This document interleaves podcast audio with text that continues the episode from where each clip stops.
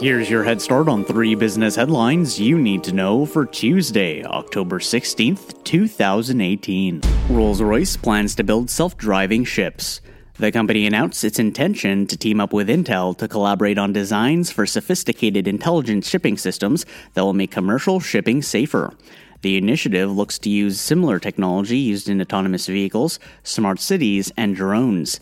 The company plans to utilize the expertise in advanced ship technology from Rolls Royce with components and systems engineering from Intel.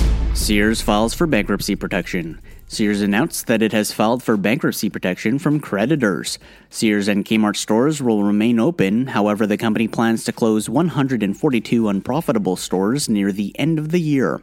As part of its restructuring efforts, Sears Holdings intends to reorganize around a smaller store platform of EBITDA positive stores. Fidelity makes moves into cryptocurrency.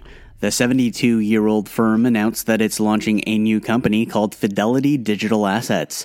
The new company will be a cryptocurrency platform offering custody and trade execution services for sophisticated institutional investors such as hedge funds, family offices, and market intermediaries. The company stated that it has been researching and mining digital assets and experimented with blockchain technology since 2013. Thanks for listening. That's your head start for the day. Now go ahead and make today amazing.